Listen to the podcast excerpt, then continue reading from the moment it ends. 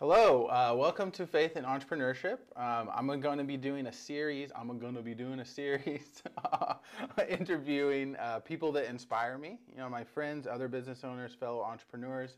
And today is the first one with the OG, the guy that got me in business, Mr. Ahad Virani. and uh, so I just want to do a brief intro, tell you a little bit about him, and then embarrass him with uh, saying nice things. so Ahad is a successful business owner, real estate investor.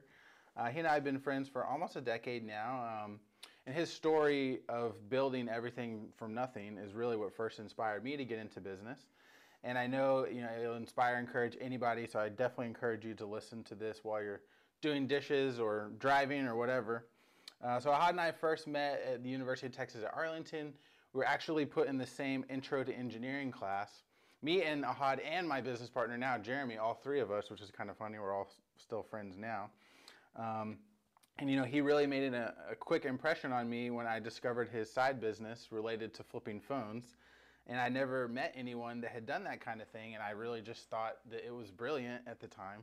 So this was around 2011, 2012, and you know, either everybody had a phone or wanted a phone. So, and you know, it was his hard work and you know, very smart market timing that inspired me and kind of lit my entrepreneurial fire. And he quickly became my unofficial official mentor. I started trying to emulate his success and asking him lots of questions along the way about you know just different things related to flipping phones. You know, he's always gracious and kind, provided me any insight. You know, we, we used to text like mad, like all the time. Um, and so we just became good friends over the years, I've had the privilege of getting to know him more and more. And, you know, we've helped each other through hard times, especially with dealing with Amazon. You know, we'll get into that later. And it's just been awesome watching him become a successful business owner, investor, and just kind of grow together. So thanks for joining me. Matt, thank you for the very generous uh, introduction. Thanks for having me. Um, I'm honored. Yeah. Yeah, and this is this is uh, actually our second attempt at doing this because I, I hit the mute button and accidentally after the first try, so we had to start over. Whoops. Um, but yeah, so you know, I really just wanted to try to you know, capture, share a bit about your story, the journey, uh, because I really think it's going to be helpful, inspiring for other people, and just kind of dig into some of the details. So, I guess like we could just start in the beginning. Like, how did you first, like, do you remember the first time you started thinking about like getting to your own own business, or what was the first thing that kind of like put you on that traje- trajectory? Uh, sure. Yeah. Yeah. Definitely. Um, so, so I'm 27 now, and I started doing all this like originally, originally, probably around like when I was 13 or 14 years old. Um, and, and the story's kind of weird, you know, like basically I had gotten my, my first smartphone and it was a, it was a T-Mobile Dash. Mm-hmm. And that was like back in the day, I was like one of the first Windows phones. Yeah. Um, and I got it, and, and, I had a girlfriend at the time, and I was like 13, 14 years old. I wanted to get her a gift. I think it was like her birthday or something. Mm-hmm. And so, you know, whatever I wanted to buy her, it was, I, I don't remember how much it was, but it cost some money. So I went to my dad Dad, can I borrow some money? I want to buy a gift. Mm-hmm. Uh, no, uh, that's, that's, not happening. So, so you know, I get online and I make an eBay account under my mom's name, a PayPal account under my mom's name. Did I, you ask her to do no. this? no. And I sold the phone. Yeah, and, yeah, and I okay. got paid, and, and you know, and I didn't have a bank account. It went in her bank account. Uh-huh. And so then I had to tell her, and I was like, hey, I sold my phone. I sold my phone. Can I have the money? right. Um, and I went and like bought like this terrible flip phone, and with the difference, I went and bought a, a gift. Nice. And so, do you remember what the gift was? I do. well, it was a uh, it was a uh, a Tiffany's necklace. Oh, nice. You know, a necklace from Tiffany's. Yeah. All right, he went, to, went right to the jewelry. Okay, so it was so so kind of the first thing that kind of got your taste was uh, you wanted to get some money so Yep. you could get a gift for a girl, and then okay, so how did that progress from there? Um, so so then I just started eBaying stuff like that was like in my house, like like old speakers and and whatever else, like calculators, whatever you could find. So when you were selling the stuff, were you like intentionally saving the money so you could buy more stuff to sell? Yeah, yeah, yeah, yeah. uh, Okay, that's yeah. that's how it was. Um, and so at some point, I just like ran out of stuff that nobody in the house was using. Uh, you know, I was really careful not to sell any of my sister's stuff. But but you know, so like at some point, you're like, all right, I've sold everything in the house. Yeah. Where can I find more stuff to sell? Because it's kind of addicting. Right, you get like this email that you know, it's like sold and you got paid yeah. and Do you remember like approximately maybe like how much money you saved doing that?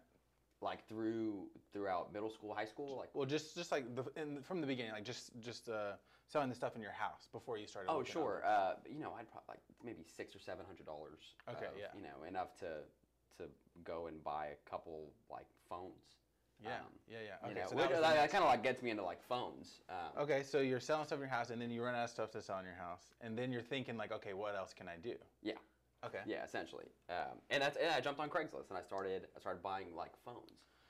So what was it that made you think of phones? I guess. It was the first thing I sold, and it sold fast. Oh, So I was yeah. like, you know, so I was like, Yeah, oh, yeah, okay. duh, yeah. You know, so I like put like the, the T-Mobile Dash up for sale, and, and it sold probably like within like 24 hours, and like everything else that I'd like put up for sale, it took it took a second, and so I was like, oh, interesting. You know, like the So the phone sold the phone fast. sold fast. Mm, velocity. Yeah. yeah. yeah, yeah, yeah, Yeah. Fast. Okay, yeah, that, I, that's just so fascinating to me. So the the the way that that progressed. Okay, so you, know, you save up a few hundred dollars, you start looking for other phones.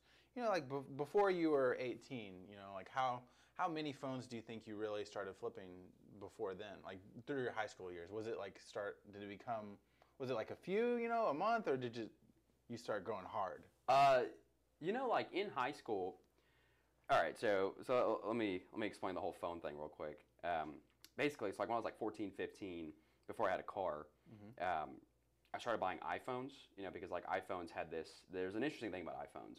They they were for AT and T, and so if you bought one that was an AT and T iPhone, you'd have to jailbreak it and put like Cydia on it and and do like this weird like a bunch of stuff to get it unlocked so you can use it On and then you couldn't update it uh, like very like weird things but if you did all that if you bought a phone that was locked and you did all that unlocked it And then people could take it to other countries and use it. yeah there was a price discrepancy you, you'd get Yes. you'd get like an extra 100 150 dollars for For an unlocked phone. Yeah, so you get on Craigslist and you try to find as many like locked iPhones as you could that weren't on the latest software because the unlock would never be available for the latest. yeah, yeah, yeah. Um, you know, and then and then you buy them and sell them.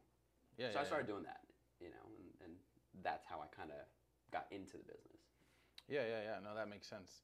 Um, so the so how many do you think you did though in those early years? Like, because I know later on it got like, a lot, but I'm just trying to think like Yeah, know, like while you were still in high school. It's that's a tough number to like, you know, Yeah. for me to like actually think about, um, you know, because really like there was a point in time where I think after high school, after I was done with classes, a buddy of mine, like we would run around, like when we had cars, we'd run around Craigslist and just set up deals, and he would be like on his phone setting up like on Craigslist, like oh, you know, we got to pick up here and there, and so I was driving all the way from Richardson, Plano down to like you know Crowley, Burleson, and so every day, you know, we tr- you know some days we'd pick up twenty or thirty iPhones, and some days we'd only get five. Um, but there was never a day that we got none, and it was something where we would do it Saturday, Sunday, Monday, Tuesday, like every day. Um, So you were doing this with friends most of the time. with one friend. Well, yeah, One with friend, one, one one good friend. Yeah. Yeah, um, yeah. And it was, you know, I had the eBay stuff covered, and he was really good. So yeah, Sourcing. negotiating and. And when we'd get there, you know, if we saw like a scratch or something on the phone, you you negotiate even more and, and just build your margin up. of course. So, so yeah, it was a really weird business, but we got in yeah, yeah. at the right time. Totally. So were you guys like, because this is something I did, you know, after you know I got into it from you inspiring me in college. Would you guys post ads like on Craigslist, like we buy phones, or were you just hitting up everyone that had a posting? hitting up everyone that had a posting to the point where at, at, at some level the guys so uh, let me let me go back. When we started there were no posts. There was like nobody posting and this market was very new. Um, and so when people did start posting hey we want to buy phones we would like message those people and say hey can we buy We'll phones buy your from phones. you Yeah. you know and some people were really rude and they'd like cuss you out and get really upset um, you know eh, but some people would be like yeah yeah let's make a deal and your margin would go down but you'd get like 10. 20 at a time or 10 at a time or whatever and so that's Yeah. kind of like how you got into the business Yeah. on some level you're just dealing with guys that are buying the phones off craigslist holding them for you and then you you're just meeting Yep. two or three guys Yep. um, So, so you, you basically start to cultivate relationships Yeah. with people you, because this is what happened to me when I started. I would run into the same people. I'd be like, bro, this is like the fourth time you sold me a phone. Like, what's, Yeah. we need to make an arrangement here or something. Yeah. And you just like kind of start get to know people. Like there was this one guy named Carlos that he worked at a bar, And anytime someone came in with like a, a messed up phone, like if they had a cracked screen or something, he would offer to buy it from everyone. And he, if you work at a bar, you see a lot of people. Yeah. So this guy would bring me like five phones a week, and I, I had taught myself how to fix them. So it's just like little weird things like that happen where you just run into the same people because like you know how many people are really flipping phones, like you said. So that's the way you can start getting to more volume. You cut your margin down a little bit, Yeah. like you said, but you're not hustling as much because you said you're driving all over the place, right, to try to pick up phones. Yeah, yeah, and Yeah. so that definitely helped growth, you know, at that time. Yeah. Um, and, I- and I'll tell you something else. Like at that time, you know, cracked phones were the best. I'm sure you know, cracked phones were the best because nobody really understood the value of a cracked phone. Oh, it's broken, you know, so Mm. Yeah. it's yes. it's not worth anything. Yes. And so you'd get a phone for you know pennies on the dollar or whatever, and then you'd be able to fix it. And sometimes you didn't even have to fix it; you could just sell it as is. Yeah, yeah, yeah, yeah. Cool. So yeah, I wanted to get into a little bit of like the dig a little bit back into the past a little bit more. So you that and the initial drive to like I want to make money, kind of why like where do you think that kind of came from? uh, immigrant family. You know, like that's kind of the, the the work hard, no matter what type of thing. Um, you know, my parents came here back in the '80s uh, with, with pr- with pretty much nothing. You know, it was a huge sacrifice. They're, they're leaving their country, their home, to come here. Really, for me, I'm not even born yet. You Yeah. know, but for the hope that their kids would have a better future. Um, so then, you How know, old were they? 27, 28. maybe, Okay, You okay. know, um, So your age now. yeah, yeah, you Yeah. know. And they came here and they basically just worked really hard everywhere. You know, my, my mom worked at McDonald's, my dad worked at uh, FedEx, um, you know, and just everything. And like minimum wage probably like 235, 255 an hour back then. Yeah. Um, you know, so they kind of just worked their way up and saved money to go buy a business. Yeah. What was their? Do you know like what? When they first came here and they were working jobs like that, where were they living? Were they living in their own place or like community spaces or? Oh, so so California. So I'll tell you, like California. the my my grandpa, um, you know, he passed away a while ago, but he, they had a business. He had a Mm. business in in India. Mhm. He, he sold the business, Mhm. got paid for everybody to get to America, and was Mm. like, "There is no coming back. You're gone. Like, get over there and and live together and work hard, but you're not coming back here." Wow. Because you know we need to get uncomfortable so our, our kids and our future has a better or, ge- or our kids have a better Dude, that gave me that gave me goosebumps. Yeah, yeah. And so you know, it's kind of like uh, what the Vikings do. They like burn the ship. That I don't know who it was. They like burn. They like go. They go They invade some- and they go like burn the ship. burn- like we're staying. They were just like, yeah, you know. You gotta fi- make a way. So definitely that logic, and so they come here and they all just live together. You know, my, my uncles, my aunts. I just remember like it was you know one apartment, everyone's together. And Was this was this your dad's dad or your mom's dad? my mom's dad. Um, Wow. So this this OG sells his business yeah, and sends his whole family to America. Yeah. It's like you guys are gonna make it. Yeah. That- it that- was incredible. Yeah, That's so cool.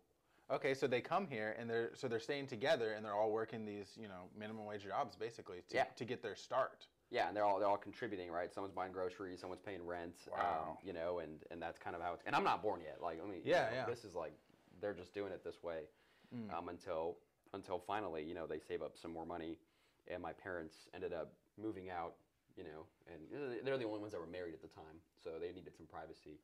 Um, Yeah, that makes sense. uh, sure enough, my sister was born shortly after. There you go. Yeah, yeah, yeah, yeah. Okay. All right. So so you were born in California, right? I was actually born in Colorado. Uh, you know, like weird fact. I, like I gotta say it. Um, my sister and I were four years apart. Okay. um, complete opposites. But her and I Mhm. were both born on Halloween at 6:05 a.m. when we were born, we were the same weight and the same height, natural birth. Like I like I couldn't we couldn't plan it. Like it's crazy. My parents couldn't plan it. Um, but that's how that's how it happened. So I share a birthday with her. That's crazy. I don't think I. You probably have told me that at some point, but I have a terrible memory. Okay, so that that just like you, as you grow older, you being a, kind of aware of your parents' struggle, and like seeing them work so hard, that like facilitated that drive in you to like I want to make money and and help provide Yeah. for them. Yeah, you know, and just like motivation to kind of be like, hey, like they they worked hard. There's nothing wrong with working hard. There's nothing wrong with working hard. Um, and and at the time, it wasn't even. It didn't feel like work. You- You're driving around with your buddies all day, or you're you know you're doing whatever. It's Yeah. you know it's productive and it's fun. Yeah. I, I'm like sure like my grades suffered because of it. I wasn't a great student, Yeah. Um, You're doing something different. but yeah, it was something different. Did, did- were your parents ever like, um, I, like were they supportive of this? Because you started so young, right? I would imagine that as I don't know if this is true, but as an immigrant family, did they have a strong emphasis on like they want you to do good in school kind of thing, and they were like worried about this distraction, like. Um, definitely. My sister, sister's a great student. Okay, right? yeah. She's like top of her class and just killing it. Yeah. And then there's me. Hmm. And like, you know, I'm I'm dating girls when I'm young and I'm out late breaking curfew and you know, my parents are worried. It's more so my mom. Yeah. Uh, dad's got no problem. You know, at some point my dad saw what I was doing was all like, "Hey, like can I can I help you in any way? Like what do you need?" Mm. Uh, my mom was the one that's like, "That's cool, but you're still going to be like a doctor or a pharmacist or, or a lawyer or something, right? Ah, Okay. You better not give up on school. Mm. Um, that's that's not acceptable. Look at what your sister's doing." Mm. And so, you know, I, I kind of got both sides of it. So there was that concern of like wanting to make sure you get the good education and go, go the proven pathway of doctor, lawyer, engineer, or something like that. So did you feel that pressure from a pretty young age of like you have to be an engineer or something like that? There was there was no getting out of college. Like I knew that whatever I wanted to do had to be like after college, or I'd have to be able to look at them and say, "Nope, I got the piece of paper that Yeah. says that you know that I did what you wanted me to do, or I fulfilled your dream, or whatever it was." Yeah. But um, there was no dropping out of college. There was no, you know, dropping out of high school. Yeah. so I knew that. You know, I didn't fight him on it. So so what would you say was like your first you know, so so you you have this attitude of like there's nothing wrong with hard work, like working hard, no big deal. You had this drive to like make money and you, you kind of got the entrepreneurial bug because you sold your phone. You just like, oh wow, this sold so fast. I could go find more. So then you start finding more. So what was like your first real like business you would say, like Um, so so I'm doing this phone thing, but but at the end of the day, you know, it's not like it's not an LLC. I have a you know at some point I had a personal bank account, and and Craigslist was a very at that time very cash driven business. It's not like uh, OfferUp or Facebook Marketplace today, and it's so to me as much of it was a business. You know, we had cost of goods, we had you know all this stuff going on. There was shipping involved, but in my mind, it wasn't a business. In my mind, Same- it was yeah. It was just something that I did. same thing for And me so when when I- I was doing it. Yeah, and so when I finally, you know, got out of high school and I had saved some money, I was like, hey, like I can go to college and have a business. And I was set on having an audio shop. Mm. Um, I had a Mazda RX-8 at the time. Is it just because you really like cars Yeah. and like music? And, Absolutely. So Yeah. I, I had a Mazda RX-8 at the time, and um, I was going to this audio shop a lot to get all sorts of things done to my car because I was a kid. And so, you know, you'd want this or that or springs, wheels, whatever. Yeah. and it was just the coolest place to be. It was the coolest place to be. And so in my mind, I was like, the coolest thing I could do is own one of these. Ah, yeah, yeah, yeah. Um, and so a friend of mine, you know, we, we put our money together, and I put you know nearly everything I had saved. How, mu- how much school. was it? Was it? Do you Uh, remember? it was probably like thirty thousand dollars. You know, 30, so you had 30 saved thirty thousand in high school. at 30, 40 k, yeah, in high school, absolutely. Um, and so you know, I had taken it, and I said, you know what, we're gonna lease a space, we're gonna get an LLC, and we're just gonna go and get employees, and we're gonna do this. But remember, my mom. I had to be a full time student. I had to be going to mm. college. So I was yeah, yeah. doing, you know, intro to engineering. So that's where I met you, software engineering, and at UTA. But also driving to Garland for my audio shop Yeah, I remember. every day, every other day. I remember this because we, because Yeah. we'd be like, oh, Hod shows up late to the us trying to do our thing, Yeah. and we're like, well, because you were talking about doing the flipping phones and then also like the uh, having the shop, and I was like, dang, this is a busy guy. Yeah, so I'm like flipping, like picking up phones on the way to Garland, on the way back to Arlington, 45, 50 minute drive, I don't even know, while Yeah. trying to make it to our meetings for class. I'm a full time student. Mhm. Um, that's a quick way to get a 1.6 GPA and get put on academic probation. Like that was yeah. you know, was that your first year, 1.6. my, my first semester Yeah. at UTA. I did, I did terrible. Yeah, yeah. And the audio shop never made a profit and shut down. You know, we had to sublease the space. And, uh, you know, you basically lost all that money. yeah, yeah, you know, and so I just sat there and I was like, wow, like, I totally messed up. So I think there's this is a very interesting lesson here for everyone listening. Like, so you you spent four, three, four years in high school just basically hustling, arbitrage. I call it just random arbitrage, getting but mostly phones, right? Yeah, mostly phones. Flipping phones, selling on eBay. You save up tens of thousands of dollars doing this. Yeah. In high school, and then you've got this familial pressure where you feel like you got to go to college. So you go to college, but you also have this business drive, where you're like, you got to do business. So you try to start a business at the same time, and you're 18, right? I was 17. I You were graduated- 17. Graduated 17, yeah. So So you take thir- the 30 grand that you had saved, hustling your butt off, and you invest in this audio store while you're also trying to go to college as a 17, 18 year old, and the audio place fails, and you have this horrible GPA. Yeah. How did that feel at the time? Like, what were you going through? Um, pretty bad. And you know, part of it was because like you get you get an "I told you so" from a lot of people um, that you don't want to hear, especially when you're 17, 18.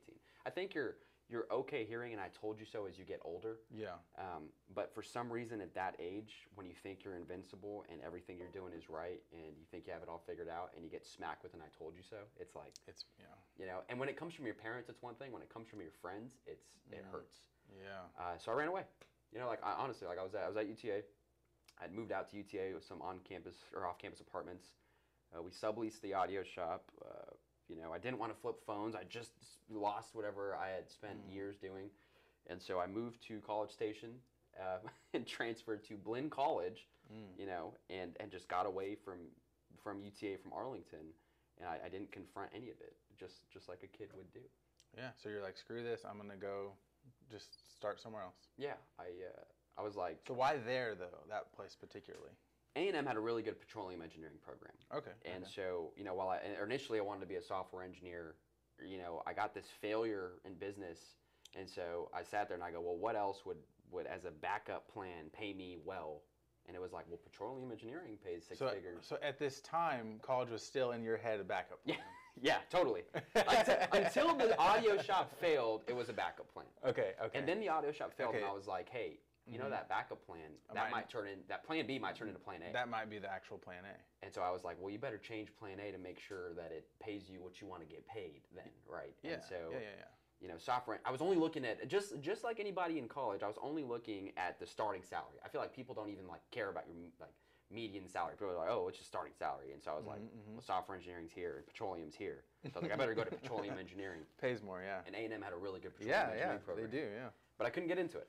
Like applied, I couldn't get into it. Oh. So I was ah. like, okay, if I go to Blinn and I take these classes and I get this GPA, then I'll apply for A&M's petroleum engineering program, after that. Okay. and then maybe I'll get in. Got it. Got it. So that's that was the journey. Yeah. Yeah. Yeah. Okay. So, but I'm curious. So you moved down there. Are you still continuing the phone flip this whole time? Like for for six months, I, I just stopped it. You stopped it. I stopped it. Was it kind of from like the blow of just failing in the audio thing? It just like it was a lot to handle, and you just needed a break, kind of thing. Yeah, that that was definitely part of it. Um, part of it was, I had you know something in me was like, hey, you can focus on a bunch of things at once, and then I did try to focus on the the business and the flipping and the student being a student. And I sat there and I go, you know what? Like you can't focus on a bunch of things at once. You can do one thing really, really well. And so go to school, get really good grades, Yeah. um, because I'd never done that. I had never like not in high school. You know, you know, I graduated top like twenty percent of my class. Like, so I was like, maybe I'm either I'm either not smart, okay, which is fine. You know, I'm either not book smart, Yeah. or I am and I've just never tried. And I was like, well, it's one or the other. Um, and so I had a chip on my shoulder. You know, I'd never gotten good grades, so I sat there and I was like, can you do it? Um, and I pulled off a 4.0. I got a 4.0 like my first semester at Blinn. It, it was it was it felt really good. You gave it your focus. I gave it my focus. That's awesome. So from there, because at some point you get back into the phone flipping because, well, let me think. So I, your first semester. So when we when I when we first met, uh, that was during the time of you were trying to do everything, and then I got the idea from you, and then I started doing it, and then you moved away for a while. How long was it that you moved down there? Because you you came back not too long after. I think a year maybe. Yeah, um, I was at College Station for a year. I ended up not getting into A&M's petroleum engineering program. Even Uh, after the even after the 4.0s. 4.0, you know, they didn't like the UTA and they, they were Mhm. still asking for SAT, ACT, and stuff like that. So I, I got into U of H's petroleum. So I moved to Houston. That's right. Um, and that was the first time I got to live by myself. And uh, I met my, my, my girlfriend at the time, who's now my wife. mm-hmm, Um, You know, her and I got really close when I moved to Houston. Mhm. Just being alone, you, you know, um, Totally. talk to the person that matters to you most. Yeah. So being there for like six months in Houston, I you know at some point was like this isn't for me. Um, you know I just can't be in Houston alone. It was very Yeah. sad and lonely, So you got in the program, you did it for a semester, and I left. And then and I came back to you left. And switched back to software. Just switch back to software. yeah.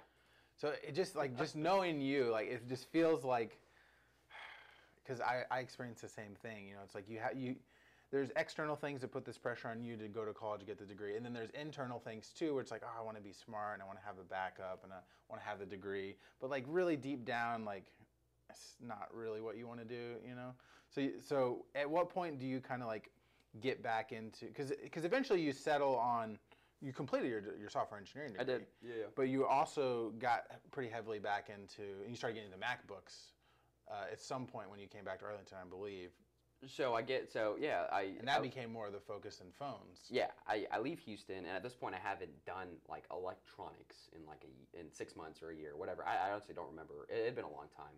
Um, I, I think I did a little bit in College Station, but the Craigslist market there was just not what it was in Dallas. So Smaller area. um, and and Houston, I didn't do any of it. So, you know, I moved back. I actually, I, I left the semester at U of H. I didn't even finish the semester. I dropped that semester, lost a semester. At this point, I've switched major way, way, majors way too many times. So I go back to Arlington, and um, now I have a problem because all my friends are going to graduate in like two years. You know, and Yeah. unless I'm taking like 21 hours a semester, Yeah. trying to push in two internships and all this stuff, I would never graduate on time. yeah.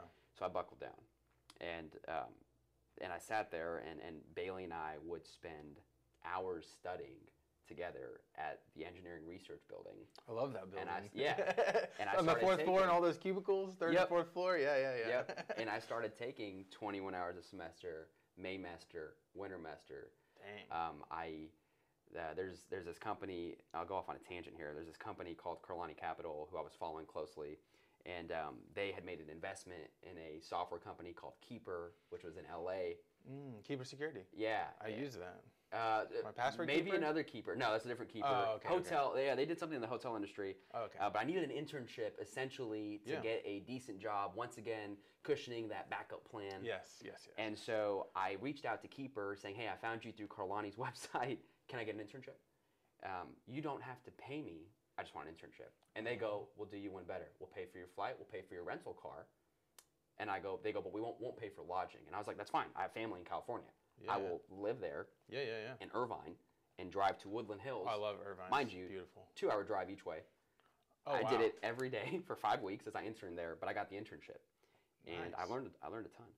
So I, I completed that internship, moved back home or come back home, and um, and yeah, so now I'm like on track to graduate on time because I've been You know, taking 21 busting my butt, hours. taking 21 hours doing the craziest things. And the dra- like the you wanted to do that because you wanted to graduate at the same time as your friends. Yeah, yeah, yeah. So my, my best friend, you know, Yeah. who's, who he was the best man at my wedding, and um, and him and I are really close. Yeah, I've been best friends with him since we were like 11, 12 years old. Yeah. Um, I knew he would he would just like give me a hard time if he graduated first. I just knew it. He's just the type of guy. You didn't want that. And so I was like, I was like, man, like not even a semester before you, I won't let you. I just Yeah. won't let you. What do I need to do to make sure? That's so funny. And yeah, and, yeah. and we definitely graduated at the same time. yeah, yeah, yeah, Yeah. That's one of the things I always admired about you. You have just like when you have a specific goal, like you will do anything to get that goal. Thank you. Thank It, you. it's it's it's very admirable, honestly. Thank you. I think maybe sometimes you might push yourself a little too much, but Who needs sleep? Seven cups of coffee a day, and it's it's okay. yeah, uh-huh. that, that's one of the things we haven't mentioned. You know, this is because people, you know, the, the the two most common reasons I get when I ask people, like, uh, I made a post on my Facebook the other day, and I ask people this all the time, like, have you ever wanted to start a business and you didn't, and if if you didn't do it, you know, why didn't you do it?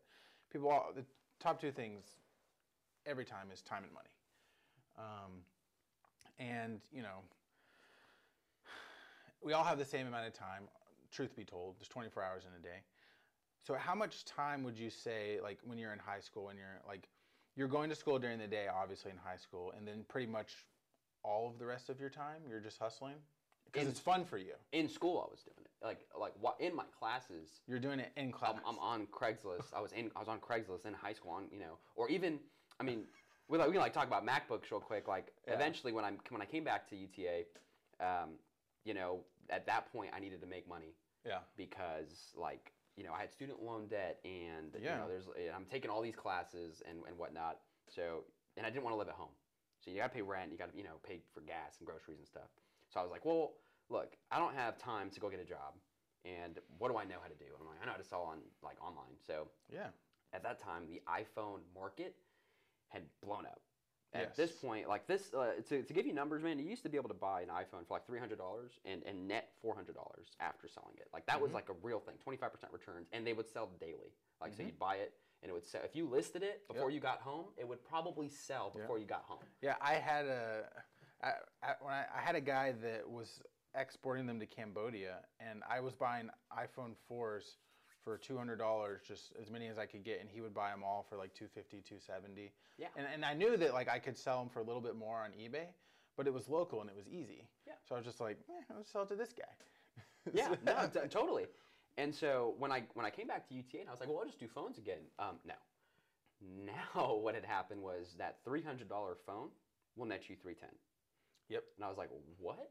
I was like, well, no, no, no, this doesn't sound right. Or you're like negotiating really hard with people, and it's harder to find them. You know? yeah. Yeah. And so The you market know, got smarter. exactly. Um, And so I had to buy a MacBook for myself because I needed a computer for school.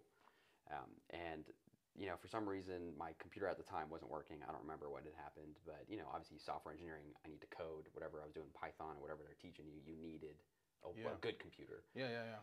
So I got this 17-inch MacBook, um, which which at the time was like a really really good computer, and I got it for a really good deal. And um, I borrowed money from my dad to buy that computer. And Mm. I would say I borrow, like you know, and I didn't pay him back. Like he just gave, he bought me a computer. Let me just say, he bought me a computer. Yeah, and and yeah, and it was that hard for you to ask because you know you had saved up all this money in the past, and then you- Totally. and then you lost it Totally. all, and then you like had gone to you know to go to school and then come back, and then you asked your dad for to get a laptop. Absolutely. That's probably a hard thing to your pride. A hard thing for my to my pride, and and I'm sure my dad got, and I told you so from my mom, right? About like supporting me this whole time, Yeah, and like you know, we're just kind of sitting there being like, man, like yeah, sorry that I switched my major a bunch of times. Sorry that I've like wasted a ton of time and money. yeah, Um, but nonetheless, believe to me, gave me the money, went and bought the laptop. The laptop was too bulky. I was like frustrated carrying it around it's everywhere. heavy. Yeah, yeah. So I was like, all right, you know, you got this laptop on Craigslist. Just sell it like you do. You know, you know how to do this. Yeah, yeah, yeah. Except this time I sold it on Amazon, hmm hmm not eBay. And the margin was was insane. It was really good. It was really good. So I was like, uh oh. I see something here. So how'd Um, you get the idea to do it on Amazon? the price was higher. Like you know, like quite frankly, like, Yeah, the yeah, price yeah, was yeah. just higher, and um, you know, and so I was like, okay, like Amazon's a thing. You had been selling on Amazon. I think, I think honestly, the exposure to Amazon came a lot from you, because even though I kind of got you in the phone game and explained everything to you, I was still very eBay, and I think, I think you were one of the ones that came in and said, hey, you know, I'm selling Blackberries or whatever phone you were selling on Amazon. Yeah, I got banned from eBay. So- so you had to switch. You had to go over. Yeah, I had to switch. Uh, And uh, and so yeah, and so I sold it on Amazon. Margin was good, and I sat there and I go, all right, you know. So then I went and bought a cheaper laptop. Uh, same thing I did with the phone, except this time it was MacBooks. And um, So that business mind, now you're like, whoa, Yeah. margin here, opportunity. and this is the thing, like, you know, people, like I was, I, I, that's the reason I brought up the thing before. The thing people always tell me is, you know, time and money. And, you know, I think really when I think about it, I'm like, what is the thing that makes the difference between the people that make it in business or, or even the people that start? You know, because most people don't even start. And I, I really think at bottom, the thing that makes a difference is um, you're very goal focused right? Like you have a specific goal in mind, you and you you see opportunity. And this was the thing that inspired me, like originally from you, is that like you saw this opportunity in this obscure thing of like, oh, people want phones, and there's a market differential right now. I can go arbitrage phones and sell them and make you know money. I don't have to get a job. And I and like I worked in grocery distribution at the time in very extremely physically intensive uh, labor, like constant, nonstop picking up things, stacking, walking up and down aisles, you know, stacking up pallets six, seven feet high. So in my head, I'm like, I'm busting my butt. I made good money at the age. I thought it was good money. I, I made about 20, 21 an hour because I got really good at it, and they had an incentive-based program where you know you work more, you make more.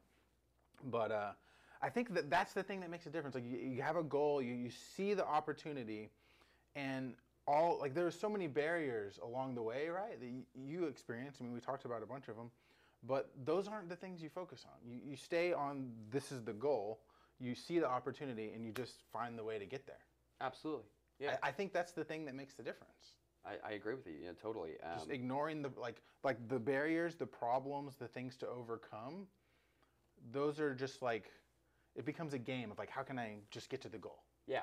You know, like Yeah. I just got to get to the goal, and then you jump over whatever you got to jump over. No, I agree. Uh, definitely. You know, but uh, a, a lot of the problem with today is that, you know, when you look on Twitter or Instagram or, or all these places, there are a million things you could be doing to make money outside of having a job. And when I was growing up and all that stuff, there- overwhelming. there- yeah, it's overwhelming. It wasn't like that back then, right? It was like, yeah, you can flip MacBooks or iPhones or whatever. But there right- was no one talking about it. There's no one talking about it. True. Yeah. But right now, it's like you know you can sell courses or flip this, and there's digital, and there's SaaS, and there's products, Forex, and there's stocks, Alibaba and forex, crypto. Yeah, it's so much and it's so overwhelming. I can see why somebody that looks at it and goes, "Well, I don't want a job. I want to be an entrepreneur. Um, I'm going to do all of it." And then it's like, no, no. Yeah. don't do that. yeah.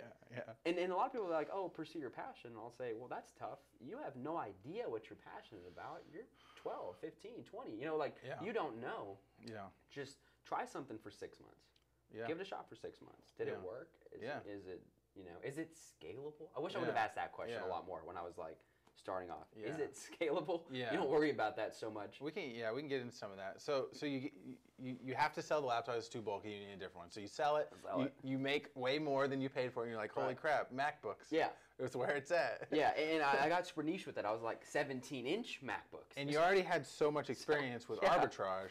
yeah. So now you see this opportunity. Then what do you do? Um, you know, at this point, all right, so You're still in college. I'm still in college, uh, and I'm still taking like crazy, crazy, uh, you know, classes or whatever. Um, you know, these Software are hard. engineering is not easy. Yeah, these are hard classes. 21 hours in software engineering. That's nuts. Yeah, and I'll tell you how to do it. People are like, "Oh, how'd you do that?" I'd be not like, you know, so I was taking um, three three hours or a class at Hill College because I knew it would transfer over to UTA, and then the rest I was taking at UTA, and they'll let you take 18. Trust me, they'll, they'll let you do it. You just gotta talk to them, um, and then you, it's a lot of homework. It's a lot of hard work, and don't sleep. Like sleep less. so that's how you do that's, it. that's how you do it. you just don't sleep. And uh, I'll tell you, I'll tell you how crazy I was. is this where the coffee came into the picture? This from the car. Yeah, there you go. Uh, I, was taking a Maymester. So you got to do everything, right? I'm trying to catch up to my buddy. So it's a Wintermester, summer classes, May, Yeah, whatever. I'm taking a Maymester class, um, and I have to do another internship. And this is this is after Keeper, and I need one more internship, you know, to get some fluff on that resume because you can't put flipped phones for four years. You know, that doesn't work. So this place, Cornerstone Automation Systems in Frisco, gives me a shot. Um, really great internship, honestly. I loved working Yeah. there. I learned a ton, but it was far. You're going from Arlington to Frisco, yeah. and I had a Maymester, so I was like still in class and stuff. So I would pick up MacBooks on the way to and on the way back from Frisco. Of course. of course. Of course. And um, I totally understand. yeah, and so and, and I would list them before I got home, and, and my wife Bailey would help me package them, Yeah. and all sorts of things. And so yeah, you know, we were operating a business that was growing month on you know, month after month. Yeah. And with And MacBooks, you, you probably didn't need to do as many because there's a little bit more profit per unit. Yeah, yeah, these are higher higher dollar items, you know, and so I couldn't I didn't have enough money to buy a bunch, but I would spend as much as I had, and you know, I'd go broke because I was I'd Yeah. go broke buying them, Yeah. and then. But Amazon, see something about Amazon that I wasn't used to. Yeah. eBay will pay you pretty quick. PayPal pays you like the same day I or think- next day. Yeah. Amazon's like, hold on, I'll pay you in two weeks. And then we'll hold some of it And then too. we'll hold some, you know. Uh, well, uh, no, I had like an OG account. I'll tell you, like there was no reserve back in the day. I don't think. Oh yeah, yeah, yeah. Right? My first Um, but I'm not. yeah. I'm not back in the day enough to where you could request the payouts. I think that was a thing. Yeah, No, I was still on the two week schedule. So every two weeks. Every two weeks, Yeah. and so I hated it in the beginning, but then I was Yeah. like, this is kind of nice. Yeah. The bulk payout's kind of nice. Yeah. And um, and yeah, so I got adjusted to that. That, that was one of the biggest barriers for me growing in the beginning because I start, only started with 600 bucks, and so they only paid you every two weeks. So you could buy two phones with $600 and sell them the same day, and then you got to wait two weeks Yeah. to get the money, Yeah, and yeah. then you got to do it again. So you know it's a lot of rolling the money over. So this is another interesting thing. Like I want to point out about your story too is that you had a lot of success, I would say, in high school with your arbitrage. Like you made a good amount of money. You didn't have to get a job. You were so good at it. And um, but then you invested that money in a business that failed. So that was obviously a big blow for you. And then you know then you then you basically double down on college. You're like I'm finishing college. Like I want to make sure I have that. It's, it was important to you to get that done. So you got that done. But while you're doing that, you're still building up this MacBook. Now, now, now it shifts to you. You start back over the arbitrage basically because you had lost all the money. So then you got to start over um, with investing in the MacBook. So then you're building up that money as you get towards graduation. I remember there was this time. Um, did you? I think you graduated before I did, right? I think I did. I think I did. Yeah. Because I remember we had a conversation at some point about you got you were you were you were about to graduate. You got offered a job that was a very well paying job. Honestly, the highest starting salary of anyone that I knew in Texas. Yeah, yeah, thanks. I appreciate it. Yeah. Texas. And you were trying to decide because your business was doing very well at that point. You were probably selling. I don't know. Do you remember how much you were selling at that time? Um, I was. Uh, we, were, we were doing six figures every month in sales. I think. Yeah. In, you know, in college. Um, Yeah. And so it was pretty good. But the Cornerstone Automation Systems, the place I'd interned at, that I enjoyed interning at, they had offered me a, Yeah, yeah. a, a good job. And just so people understand, when he says six figures in sales, Amazon keeps like forty percent of that to start. Oh, yeah. And then and Yeah, yeah, then yeah, yeah. you know you've got another what thirty percent that's product cost. Yeah. So the margin is is very small. uh, so so so what's the actual margin that in electronics business that's realistic for people to kind of Like right now or back back then? Oh, okay, well that's a whole, that's a good thing. That's a good point. Yeah, Back like- then, Tw- like back then, twenty percent on these MacBooks was pretty pretty normal. Um, not so much anymore. You know, you teeter around eight to twelve percent. That's kind of like where you're at. but your volume now I'm sure is different. Yeah, yeah. So, okay, yeah. So so you you you, you graduate. Now you got to make this decision. Am I going all into business, take the risk? this thing that like when I look back on it, just your journey and you know the drive that you have for business. To me, it's like it's so obvious. Like this guy's a businessman. You know, he's an entrepreneur at heart. He wants to build. And but you were struggling with like, should I take the job? Should I do that? So what was the? How did you make that decision? How did you end up making that decision? uh, a lot of time with my my dad. You know, a lot of time with Bailey, um, talking about it and analyzing like every level of this decision. Um, you know, I'll be I'll be pretty transparent for your for anyone that's watching. Um, Cornerstone Automation Systems sitting here and offered me eighty five thousand dollars out of college. Uh, with bonus after three negotiations. So basically, they offered me something. I went back. Offered me something. I went So back. So you're negotiating Yeah. this salary. And I came back and they, and I go, I ended up walking away. I said, look, guys, like honestly, you know, um, if you guys can get to eighty-five thousand, I'll take the job. You know, and so they took them a week and they came back and they go, hey, you know, we will give you that because you've interned here before and we think that you'd have a good future here. And so I'm sitting there being like, hey, what do I do? You know, and I remember these conversations with Bailey, and I'd be like, what do I do? yeah. and uh, she was working for CVS, you know, as an account manager, working from home. And so, um, when she looks at me and she goes, "What do you want to do?" And you know, we we came to an agreement talking about it, saying, "Hey, you know, if you pay off your student loans when you graduate, just pay them off. That way, they're not a liability." Um, and, and I know like the interest rate's low, and it, any business owner will tell you, "Oh, you could have leveraged the money, blah blah blah." Whatever. I wanted peace of mind. Totally. Um, and so if you pay off this thing that you've you know accumulated, then you can go and have the freedom to do what you want as an entrepreneur. And if you fail, you can go back without having this debt over your head. Yep. Um, so that was the agreement. You know, pay off your student loans and be an entrepreneur, or keep the student loans and go Take the job. and take the job. Yeah. And so after like a while of thinking about it, I said, you know what, um, I'm gonna pay off the student loans and I'm gonna go and be an entrepreneur.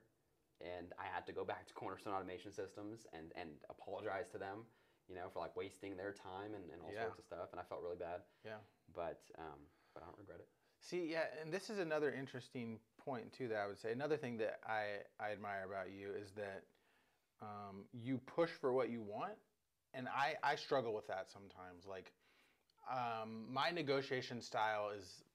So you're familiar with Gary Vee, right? If you watch any of Gary Of Vee stuff, Gary yeah. Vee lies to people. He just says anything to get the price down. You know, he like he's like calling somebody like, oh yeah, the, you know, I'm getting this for my sister, and you know, she said she can only do five bucks. That kind of negotiation style. I'm very just like I'm just nice to people, you know, and I'm like, like, like ah, I can only pay this much, man. You know, this is my business. I'm in college, you know, you know like I'm just very. But but you you focus on like what's the margin I need to make so that I can be successful, and you go for what you want, what you need.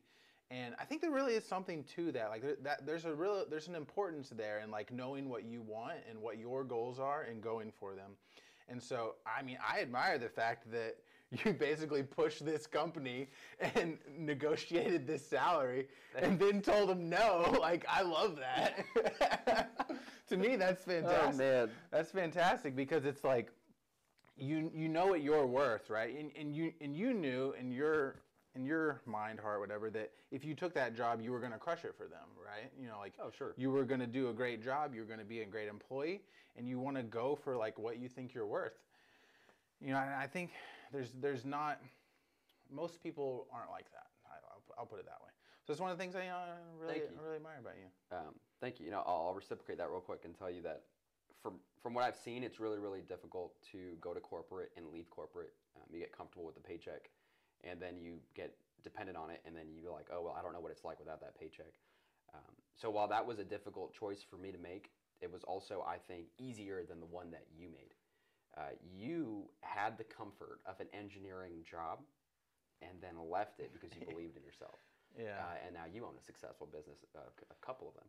And so I'll tell you that that's very inspirational as well. Um, you did a great Well, job. thank, you. thank you. You made a good right. decision. Thank you, thank you, thank you, thank you.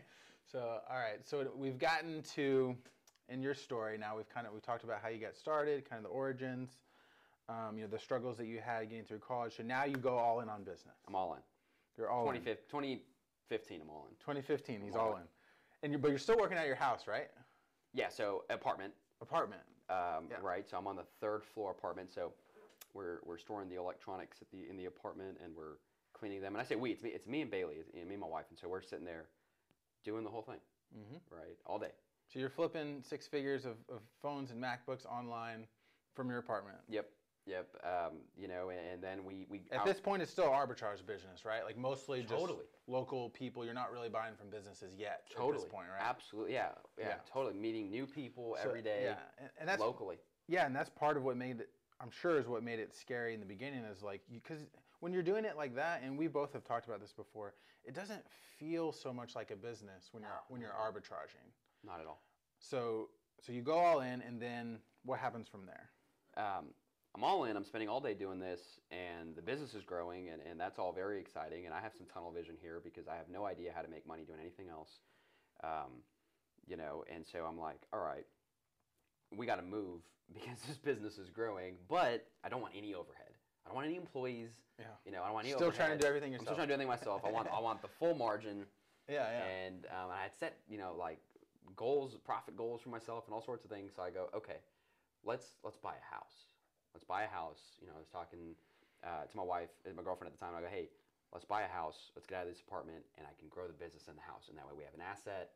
And you know, and she's like, okay, let's do this. So we start looking for houses, and uh, we move out of the apartment. We buy this house, and at this point, I'm running the business out of a garage Mhm. um, which was really exciting for me because you're not walking up two, three sets of stairs, and you know you have like, yeah, it, it was much more comfortable. Is this a house think. in Las Colinas? No, it was it was in Euless. Euless. Okay, yeah. Um, the apartment was in Las Colinas, and so yeah, you know, same thing, flipping phones, and at this point, it's not getting boring yet because like you just moved into a new place and all sorts Yeah. of stuff, and I'm like twenty two years. I don't even. I'm very young. 23. I'm- yeah, yeah, I'm something like 23. that, I'm yeah, very young. Um, you know, so I'm super excited. I think it was like, I do remember, it was February 2016 I bought this house. Okay. And um, we outgrow the house. Like within like a year, we outgrow the house. And we've, the business has taken over the house. It was in this small little office with like two shelves from like Sam's Yeah. Club or Walmart, Yeah, yeah, yeah. and they're full. And so then it's in the garage. Okay, the garage is full. Okay, we had a game room upstairs. Game room upstairs full. Okay, now it's creeping into the living room. Mm-hmm, You know, Bailey works from home, so now like she's hearing tape guns all day. Uh, sorry, I, I should be right. We didn't even have a tape gun. We were using the, you know, the rolls for the tape guns. And you cut cut it with the scissors or something. And um, and she's resetting MacBooks upstairs. You go upstairs, there's like 20 MacBooks laid out, getting reset. no employees, right? It's just me and her um, shipping these units and uh, and dealing with everything. And at some point, I look at it and I go, "Hey, we've outgrown this house," and so we moved to another house because no overhead, right? No overhead. There's no Yeah. rent, Yeah. no no employees. Yeah. Let's just move to another house. yeah, you make your you make your you make your place of living your awesome place of work. yeah, sell this house, buy another house. We moved to that house. We outgrow that house, and that's 2018. And now we're we're running into end of 2018, and we've outgrown this house. And I'm like, all right, like we surely cannot move into another house. This is not going to work forever. Because you were in a pretty big house at that point. Yeah. Um, and then we got hit with some terrible news, right? It's like the end of 2018, and Amazon is like the lifeline, right? I've dealt with seller performance. You know, we can dive into that so much at this point, um, but I'm confident that seller performance won't shut me down permanently uh, because I'll tell you something about seller performance. Actually, I will. I will go off on this. At this point, you know, we're buying from businesses and people. There's like a mix. So, so it's, it's gotten to the point where it's a mixture. It's a mixture. You know, there's consistent inventory supply at a low margin, and then there's you know inventory coming in at a higher Randomly margin, higher. randomly at a higher margin. And so it's like, okay, this is a decent mix. There's never enough money. You know, um, I read on Twitter once, and I forgot who said it, but it, it- this guy was like, I hate inventory businesses because you never feel like you have money, and it's true. it is true. All the money's in your inventory, and that's how we work. You don't you don't have money. You have inventory. Yeah, and I'm still living like a college kid. Like I'm in a nice house, but I'm living like a college kid. Yeah. You know, like flying Spirit if we're going on vacation, all sorts of stuff. Just living cheap.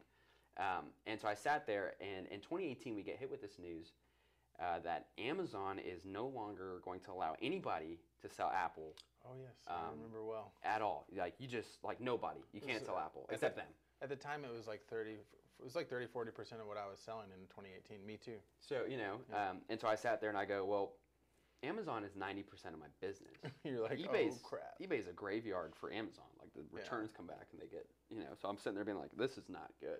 Isn't it the same year you got hacked and someone stole your payout? Oh, you want to talk about that too?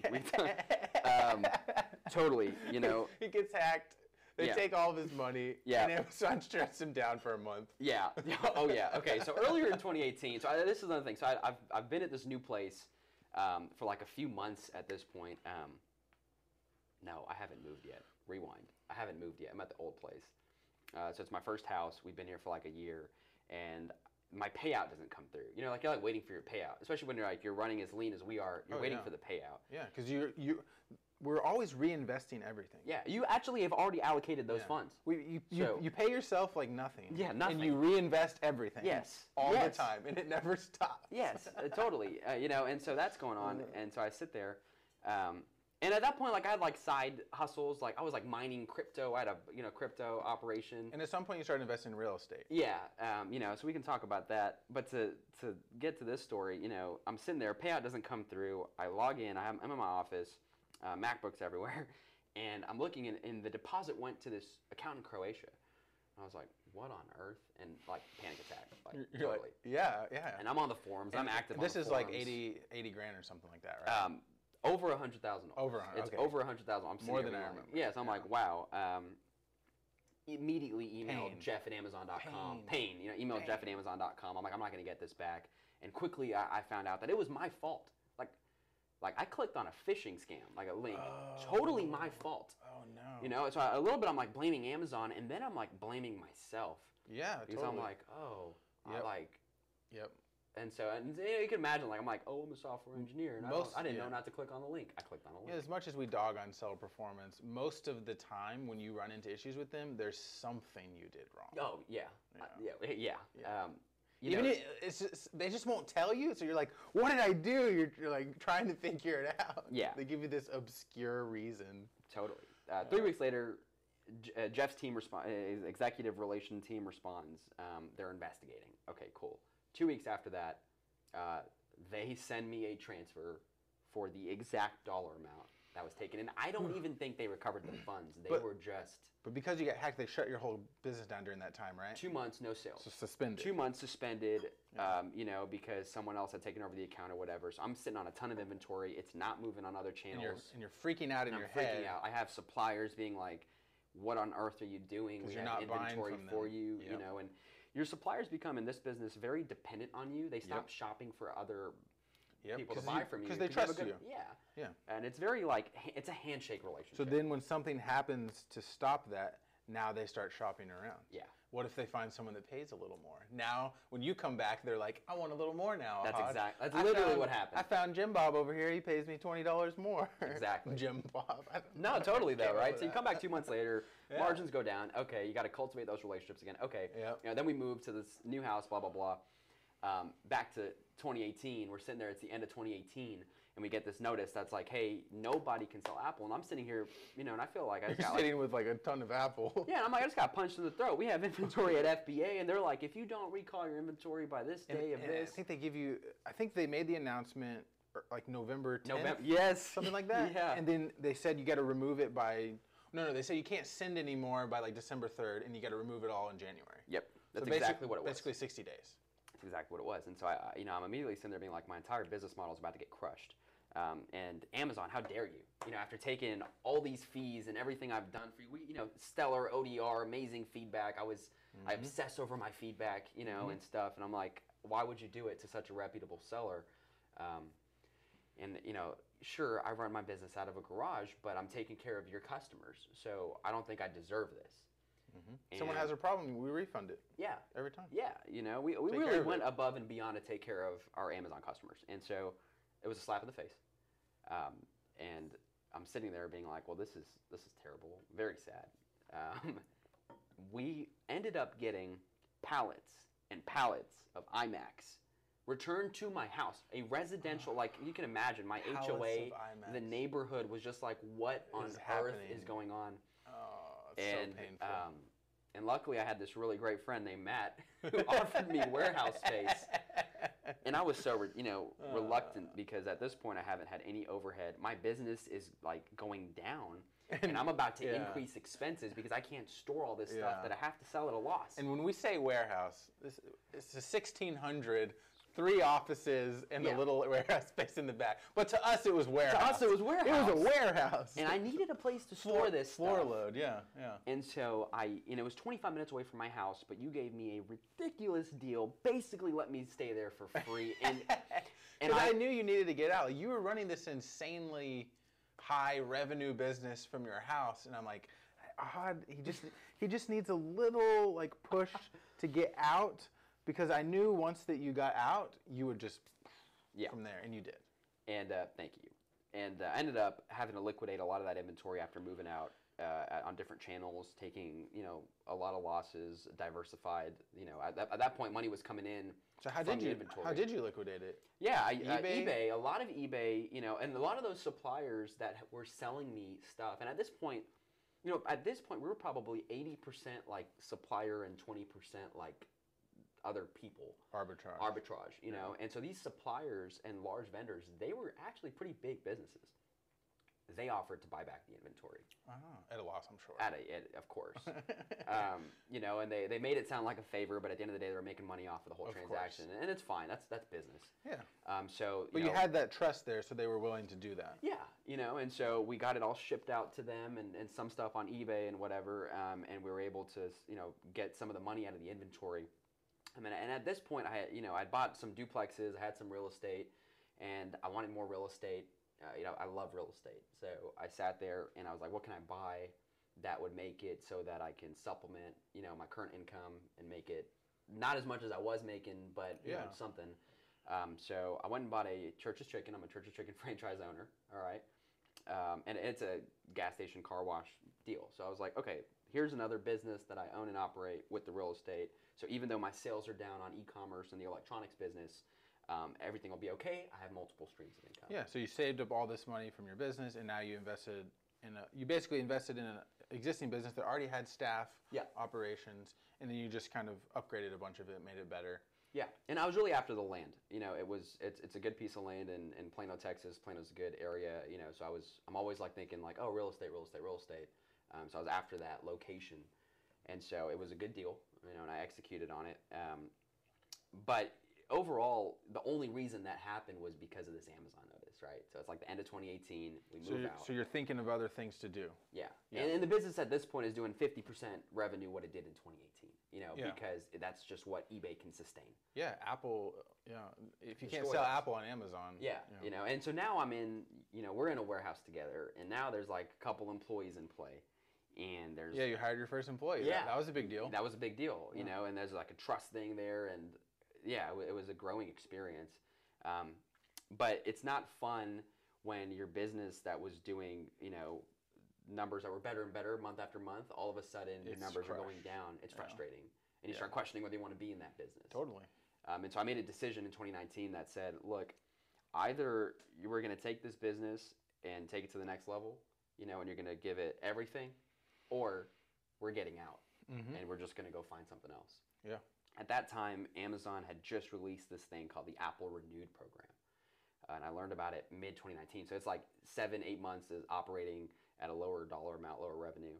Um, and I find out about this program, but the requirements to get into the program are just ridiculous. Like they essentially want just really big companies in this program.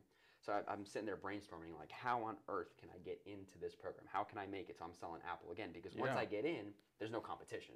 Yeah, or, Like- or much less. Much- yeah. much- It's, it's yeah. an exclusive club, basically. Yeah. Yeah. Um, and so It's like a couple dozen companies. Yeah. It's not very many. Yep.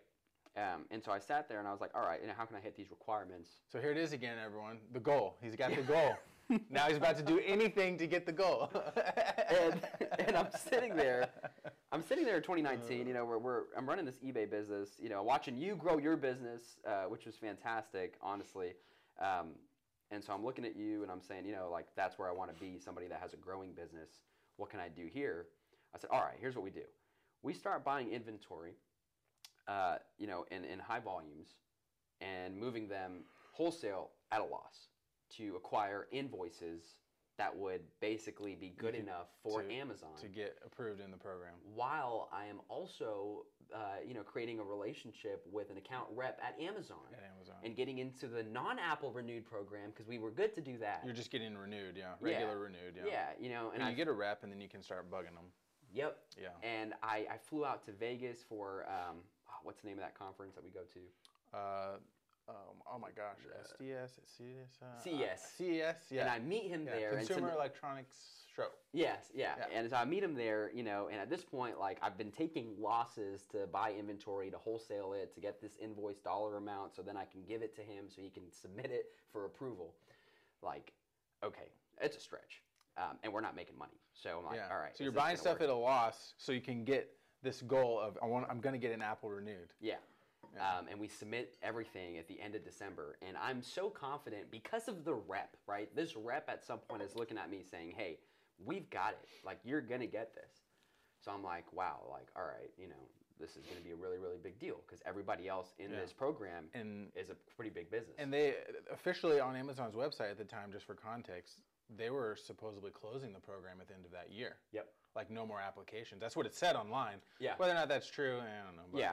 Uh, but that is what, yeah, that's definitely. what they said officially. and you know so I'm, we're, we're in that small space and you need more space and i don't need more space but if i got the program i need more space Oh yeah, we're sharing 1,600 square foot place. You're using one office. Yeah. I'm using one office. and we got like And we like- got a tiny break room. yeah And I think we had gotten where we had, uh, I think Steven, the, my camera, my amazing camera guy here, started working for us around then. Cool. And his sister.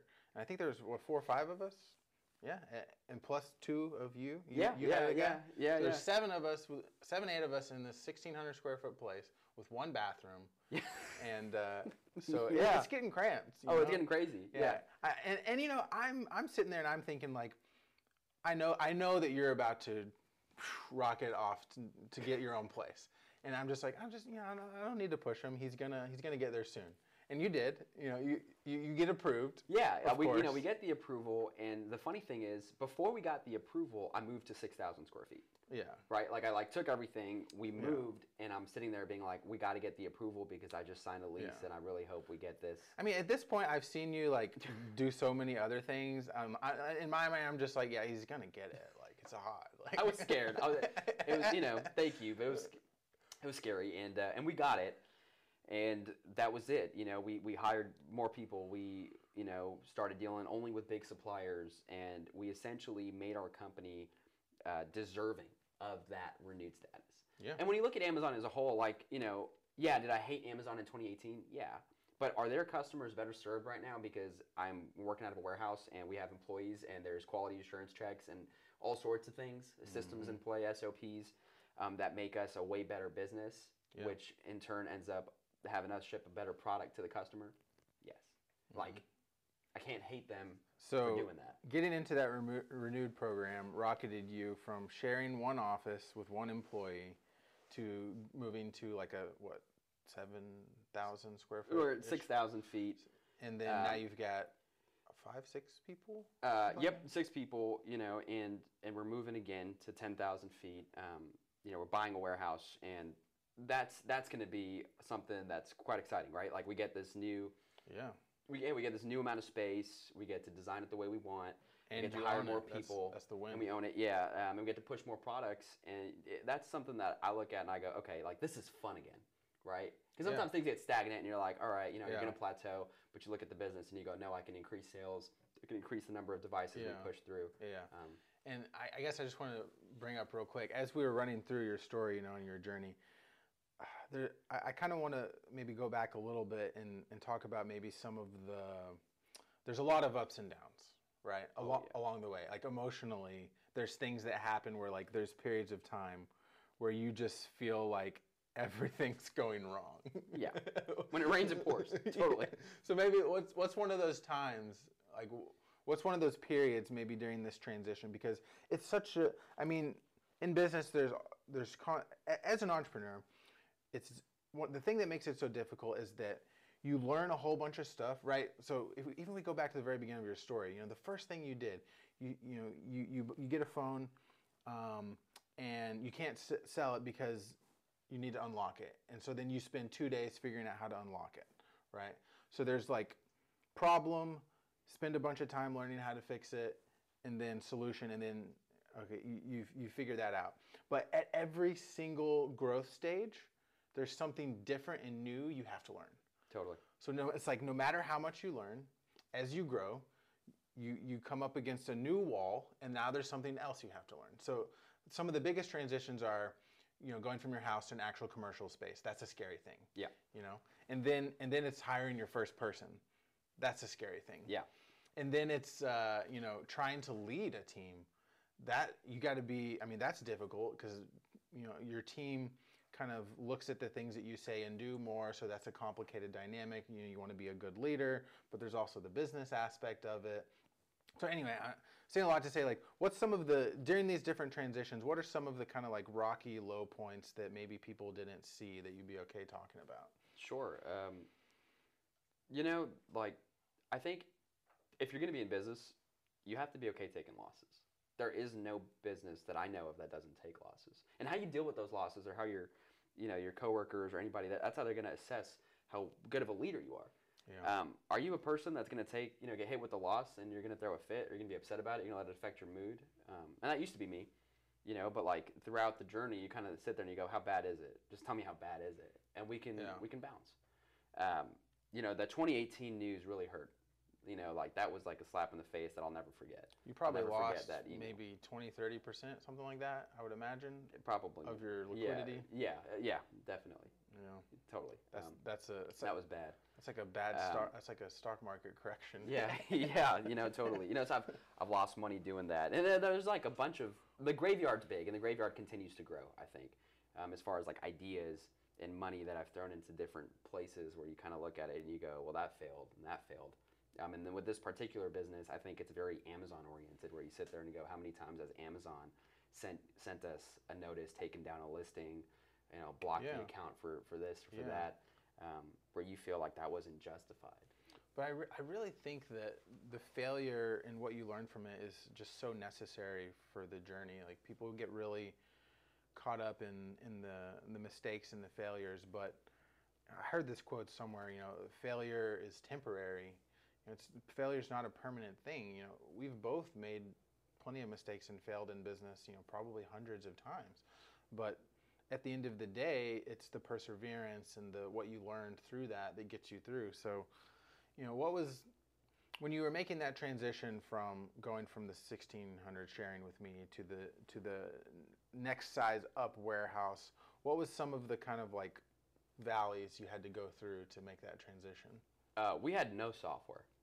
Zero yeah Microsoft Excel, Google Sheets, Yeah. and no software. yeah yeah, yeah. Uh, so that was very interesting to me. It's like when you think of overhead, especially when you're starting off, you're like, well, employees, uh, rent, electric bill, you know, Mhm. internet, da da da. da. Mhm. You, you don't sit there and go software. Like that's like something that you just you know what's running your business. Sure. Um, and so and it's not like it's a like one size fits all situation. No. Your software stack's gonna be different than somebody else's, and you have different needs, and the way you operate's different. Even a business that's doing the exact same thing that you do or that I do has a different uh, type of software that they use and a different way they operate. Um, so like getting those SOPs down, not just for your plan of action that you're submitting or something, but actually looking at your business and evaluating it and being like, what is everybody's role? Who do they report to? How can you motivate them on a daily basis? Dealing with COVID, dealing with regulation, Yep. and then dealing with Amazon market changes, all sorts of stuff. It's a learning curve. Every day you're sitting there learning something new. Uh, you know, I, yeah, every day you know you come to work, you walk in, you go, what is a fire that I'm going to put out today, or what problem am I going to tackle today? Um, there's a ton of them. Yeah, definitely. So when did you? I guess I want to do want to talk a little bit about the real estate. So you've got this electronics business that you've developed, but you also have gotten into real estate investing. So when did you first start doing that? And like, wa- was the thing that motivated you to do that the whole Amazon changing the rules so that crushed your business, and then you were looking for other income or other investment opportunities, or what was the thing that kind of got you going in that direction? Um, so it was before that. You know, the the first property I ever bought was 2016. Um, after I bought, you know, a house, I was looking for a rental property, um, just because I I believed in that type of like business. Like I was like, okay, you know, like real estate's great, rent is good. Uh, comparatively, like Texas had really good ROI versus New York or California. Um, you know, you could essentially invest hundred thousand dollars in in Texas and I'm, that's just a number that's easy to evaluate, right? So it's hundred thousand dollars to make thousand dollars a month in real estate in Texas, and like those numbers right now, like anyone that like does real estate that could be listening to this is gonna be like, you're a liar, like you know what I mean? Like that doesn't that's that number is so ridiculous because in California, if you invest hundred thousand dollars in real estate, you're paying out of pocket to pay the mortgage just because you want to hold the property and watch it appreciate, and you're really doing it for the appreciation and the equity. But in Texas, no, that property cash flows. Your appreciation may not be that high, but that property will cash flow. Mhm. So when I looked at it that way, I was like, well, this market at some point may catch up to what California is or close to it. Um, and these deals won't be available. So if you can grab a couple, grab a couple And just hold them and, and let just hold them and let them cash flow. Um, and so in, in October 2016, I was able to buy a duplex, and that was like my first property um, that I'd ever bought. Yeah, yeah, yeah.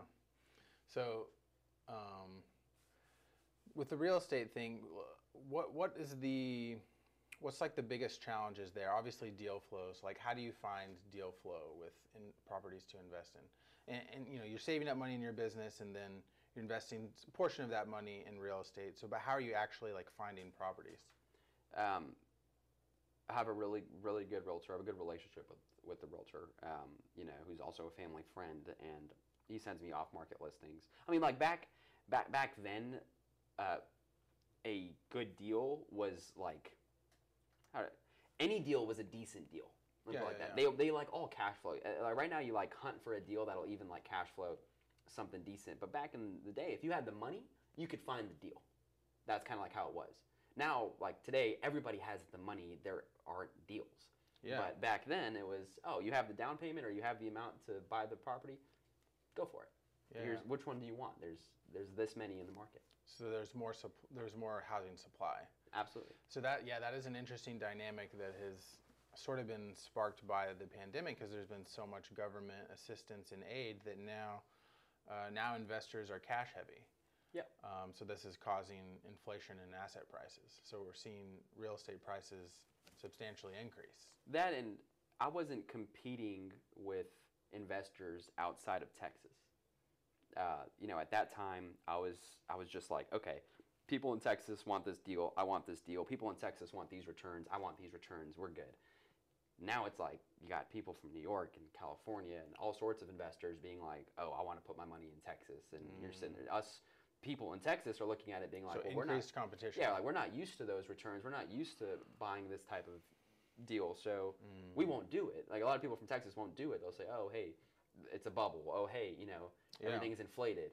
Yeah. But if you really assess it and evaluate it from like their perspective, they're Yeah. like, "No, this is a good price." yeah, well, yeah. Uh, the the concept of a good deal is subjective. Totally. Yeah. So for, for someone in a market up there, you know, like you mentioned, they're used to a certain amount of return versus someone here. And when those people start coming down here to invest, it changes the whole supply demand Totally. um, situation. Yeah. So we've talked uh, about a good portion of your journey, and I feel like we'll, we'll probably have to come back another time to get get the rest of it. because I don't want I don't want to try to rush through it. 'cause I, this is a good session. Like I feel like we got a lot of your story captured here, um, and I want to make sure we do the rest of it justice. Um, but just th- of the things we've talked about, for the people that are listening, you know, I'm hoping that uh, get some people that are just interested in business entrepreneurship. They just want to hear from you know, like I said, you're someone that started with nothing. You you built a certain amount, you lost it all, you built again, and then you've done several different things, and just so people can just see like that journey, that struggle. Hopefully, they'll get some ideas. Um, for someone that is like thinking about starting, what you know, what advice would you give? Like, I know it's hard to give advice to like a non-specific person, but like in general, what what kind of advice would you give for people that want to get into business or investing or something like that? Um, pick pick one thing and go. Like, there's like so many things you can pick, and I understand that that makes it difficult. So just pick one and go and execute. Um, that's like the first thing, and uh, probably like the second thing I'd say is like who you hang out with is a big deal. I know people say that a lot. Like your circle is really important. Um, but one of the things like when I was into everything was like, yeah, you'd, you'd work really hard, you know, and do the work or run around and pick up stuff, or you go to the office a lot. But like when you're out at a bar grabbing a beer, or you're at a restaurant having a meal, whoever you're with, if you're also talking about business, just because that's naturally what you do, like if you and I meet up, we just end up talking about Amazon. Yeah. Guess what? That's helping you. And uh, so if you surround yourself with people that are doing the same thing, that are trying to you know hit the same goals, naturally you will actually do better. So keep that in mind. Yeah, totally. Um, yeah, that the, the the dinner thing just sparked a memory in my mind of you know back in the in the arbitrage days. at a certain point, every, everywhere I would go, I was having you know people meet me there to sell me phones. You know, like you're talking about driving back and forth between Garland and Arlington, and you know picking stuff up along the way and. Yeah, it's, it's, it's, it's good memories. You know, Yeah. the, those, those early days of just always negotiating deals. Um, you know, the, the, the final topic I did want to talk about today, you know, just b- before we go. So, you know, I'm, I'm naming this channel Faith and Entrepreneurship. And that's because these are two really core values that, like, I just, they're, it's what inspires me and it's what drives me, both of those things. And so, um, I also think the word faith like gets a bad rap, and it has you know so, some people kind of think of it in a kind of a negative light. So I'm curious, like when I use like when you think of the word faith, like what does it mean to you? Like does it have any negative connotations, or like what what would you say? So I grew up in a like very religious family. Okay. Uh, my parents are pretty religious, um, you know, and they come from a tight knit community, and so like I've had a lot of exposure Mm-hmm. um, to religion, and you could try to say that they're separate, um, you know, but to me they just kind of automatically kind of bind together. Um, you know, faith is belief. To me, it's just belief, and whether you have faith in yourself, you believe in yourself, you have faith in others. Um, that's just kind of like what it what resonates to me. I don't think it necessarily has to be tied to God or religion, you know. But I think if you have faith in something or you have faith in yourself, um, you just have belief that you'll do it. You'll make it. Totally. Yeah. So that that is that is one big aspect of faith that I want to emphasize with you know anyone that watches or listens is that yes, I definitely think that there's there's religious faith. Obviously, you know all, all of the major world relig- religions talk about faith, but I don't only use the term in the religious sense. It has a just strictly um, plain sense of like the word just means confidence or trust in in like and, and so confidence or trust could be like you mentioned confidence in yourself so i, I view faith as um, an essential attribute of the entrepreneur like you got to believe in yourself. You got to and and part of faith is like being able to risk something with like if you have confidence in yourself like in those in those early years you take so many risks as an entrepreneur. Oh yeah. and you wouldn't take those risks if you didn't have faith. If you didn't have confidence that like there's a goal that you're aiming at and you think you can get there and you just do what you need to do. So i you know that's that's part of the reason like i, I i'm naming the channel this is because i really see faith as such an essential attribute for entrepreneurs um, So I guess I'm curious. Would you say that like your your uh, religious upbringing had any sort of impact on like your personal goals or values or your business journey? Like, was there any aspects there where it influenced you?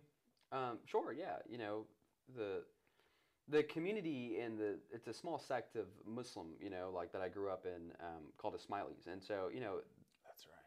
Very business oriented community. Ismaili is yeah. Uh, you know, and um, they got their own bank and got you know own brokers and own deals and, and sort you know so everybody basically wants everybody else to be successful. It's a huge push towards being a doctor, a lawyer, entrepreneur. Um, basically, just making sure that you live up to your full. Uh, yeah. I lost the word. Potential. Potential. There you go. Live up to your full potential. Ismaili, you guys have the Aga Khan, right? Yeah. Yeah, Yeah. yeah, Yeah. Um, so you know, so grew up like in that entire family where it was like very much you know be religious and and pray and, and all that kind of stuff. Um, I'm like not so much you know like in the religion, but I definitely see value in the community, and I understand why community is important. You know? Yeah, yeah, yeah, totally. I, it was it was so curious to me when I found out that like you came from the Ismaili tradition because um, you know I, I've been interested in Islam for a decade or so, and I think that it's really important as Westerners and as Americans to make an effort to understand other religions, especially Islam, because it is the second largest religion in the world.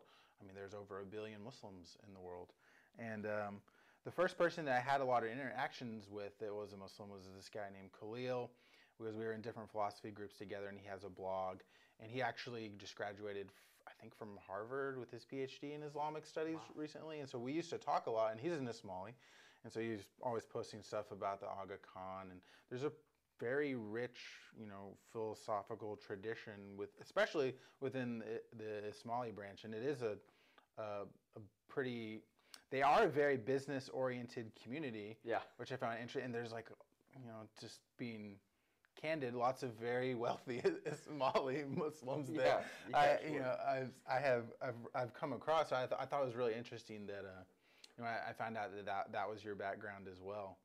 Um, so I guess I'm, I'm just curious too in your life today, like, w- where do you kind of stand on like the God question? Like, would you call yourself a Muslim or would you, like, I know you said that you have a respect for that and like you see the value in the community, but would you identify yourself as a Muslim in that, in your, in, in any type of way or what would you say?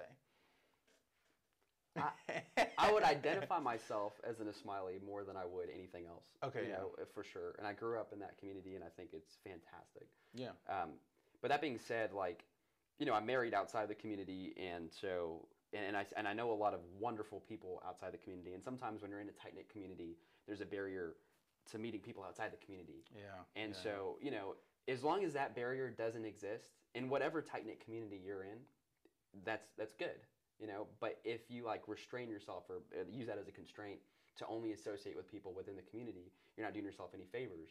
Um, you've got to be able to communicate with people outside and meet all sorts of religions and and people with different views yeah, and yeah. communicate with them. And you're going to see a lot of stuff that's similar and a lot of stuff that isn't. And you have to be okay with that. Um, so, you know, I think as long as you're open to that, fantastic. If you're not, like, then there's some personal growth that might need to be done for you to, you know, be able to get to that level. Yeah, it's, it's interesting. Um, you, know, you mentioned it's a close knit community, and people tend to mostly just associate with people in that community. You know, my background very similar. My, my family, the people that I grew up around, mostly associated with people in the same religious community. And um, you know, I think that there's there's this kind of tribal aspect that tends to develop within just human groups um, that I, I find very interesting. And one of the things that uh, started to frustrate me. Even you know, I've, I've always been very curious about religious things, you know, from uh, asking questions about God and stuff since I was very young. And you know, uh, I heard lots of um, you know just kind of critis- critical, negative things about you know Islam and Muslims, and like as I started kind of looking into it more myself, is like very easy to see that like people were just not educated about the religion and so I'm sure that as you, for you, I'm I want I'm curious. Like, growing up, did you experience, you know, any negative stuff from having that background and your family being most like in America? Was that a struggle for you guys? Uh, totally. You know, um, 9/11 kind of just like really, you know, I was a kid, but it wasn't until you know after I started to become aware of like that type of you know like Yeah. racism or prejudice. You know, so you kind of go into school and at some point like you do get picked on or you know it's it's small things. When people think of bullying, it's like it's very it's a very like specific picture in people's minds, right? Um, but it doesn't always have to be that. It's not Mm-hmm. Yeah. always somebody bigger than you punching you in the face or, or taking your lunch money. No, it's subtle, you Yeah. know, and it's like words or it's being left out of certain parties or groups or whatever. And so yeah, that that tends to happen, especially if you live in a small suburb in Texas. Yeah. Uh, before it was diverse, yeah. and so you you feel some of that in middle school or high school from all levels, whether it's teachers or your peers, um, and you kind of just have to go through it. But the part about it that's frustrating is I'm telling I'm sitting here talking to you about how you should break out of this tight knit community and you should be open and go and talk to people with different views. That's very difficult to do when everybody looks at it and says you're part of the community, so you better you probably think this way, or Yeah. you know we put you in a box because of this and this and Yeah. this. Oh yes. Uh, well, then how can I possibly communicate with you when you're already putting me in that situation? yeah. So, Stereotyping. yeah, exactly. I- It's, uh, I it's a little frustrating. Um, Yeah, and you know that's part of the reason I wanted to talk about these things. It's really it's really important to me to reach across the aisle and talk with people that have different backgrounds, different experiences, and just try to understand those experiences and have a dialogue because I think that it makes all of us better. You know, me growing up as you know just white American dude, like like, like you were saying when you're a kid. Like, I don't know exactly the age, but there's a certain point, a certain age, you start to kind of realize these prejudices and these things between different uh, different groups. You know, like when, when when I was young, I had I had lots of black friends and uh, Asian friends, and I, as a kid, I don't remember thinking anything differently or weird about them. But at a certain point, at a certain age, you start to realize like people do get treated differently or stereotyped because of those things. But like when you're a kid, you, you don't know what to do about it. It's just kind of weird, you know. So like for you being, I would imagine you may have been on the receiving end of some of that growing up, and I'm curious eh, if that had any impact on your entrepreneurial drive. Um, like this, you know, you're you come from an immigrant family, a Muslim background, and like, did that provide any type of drive for you to like want to succeed? Do you think that was a factor at all? um, don't know, yeah, you know, I- like it's like a little chip on your shoulder, you know, Yeah. where you're kind of like, you know, you're in this new place, or, you're, or maybe you're dealing with people that aren't from your community or whatever, and so you do want to exceed and do really, really well because you want to be like, no, like you know, like we're good people, like give us a shot, you know, like kind of like that.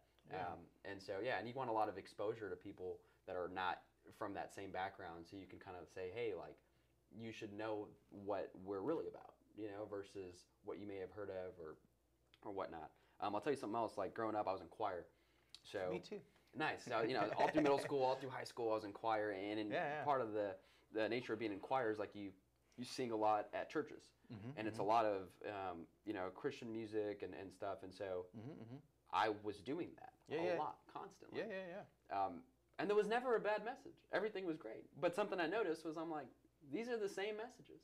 You know, like I was like, there's so much that is similar between Mm. these religions uh, that if people just sat there for a second and actually read, you know, just because it's in Arabic or in a different language Yeah. doesn't mean the meaning at the end of the day is different. Be a good person, be kind to others. Like this is something that's true in all religions. The, So- the moral teachings in Islam and Christianity have many parallels, many Yeah. many similarities. Yeah, I mean, you know, the- the- they're both heavily influenced by the Old Testament. I mean, uh, Islam affirms the Old Testament, I believe, and even I think they would say that the New Testament is corrupted, but still, a lot of the, the teachings would still like they they view Jesus as a prophet. Yep. So they even even though you know Christians we see Jesus as like God incarnate, you know, even calling him a prophet is still like a big deal. It's like it's still someone that you would take seriously, right? Like Muhammad was also considered a prophet. Mhm. So they're calling Jesus a prophet. It's like, well, then they, they, they take the things that he said seriously still.